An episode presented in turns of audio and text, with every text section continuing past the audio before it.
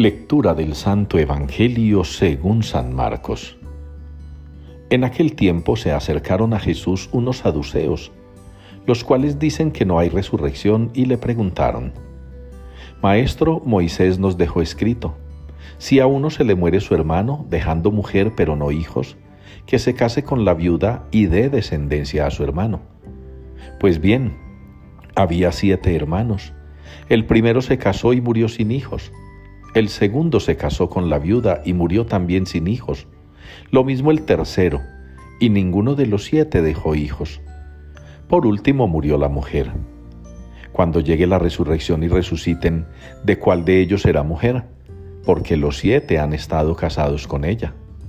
Jesús les respondió, ¿no estáis equivocados por no entender la escritura ni el poder de Dios? Pues cuando resuciten, ni los hombres se casarán, ni las mujeres serán dadas en matrimonio. Serán como ángeles del cielo. Y a propósito de que los muertos resucitan, ¿no habéis leído en el libro de Moisés, en el episodio de la zarza, lo que le dijo Dios?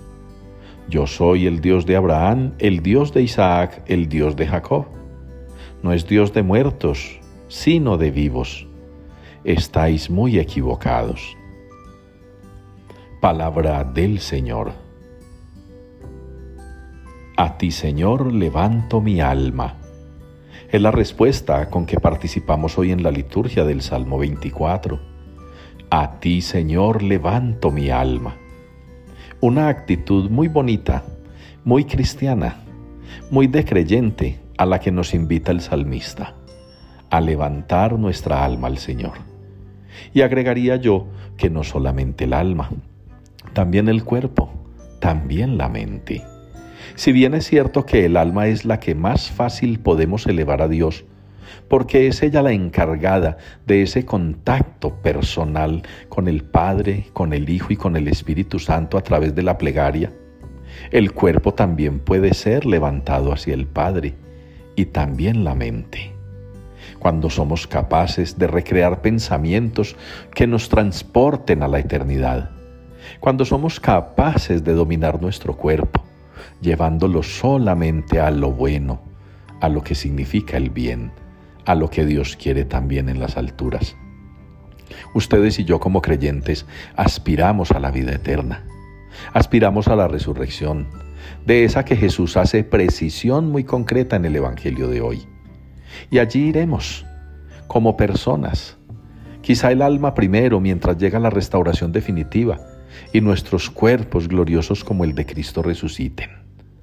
Libres de toda atadura, libres de todo sufrimiento, libres de toda angustia y de toda pena, libres de todo mal, libres de todo aquello que nos haga sufrir o que nos complique la vida.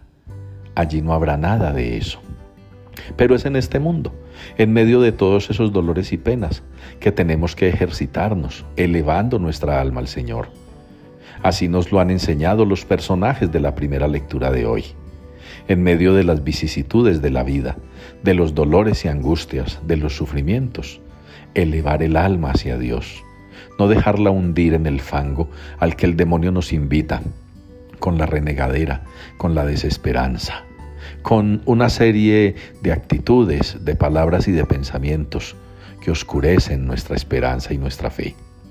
Quiera pues el Señor que las palabras del salmista lleguen hoy a nosotros, a nuestro corazón, y que levantemos hacia el Señor nuestra alma, pero también encaminemos hacia el Señor nuestra mente, nuestro cuerpo, todo nuestro ser.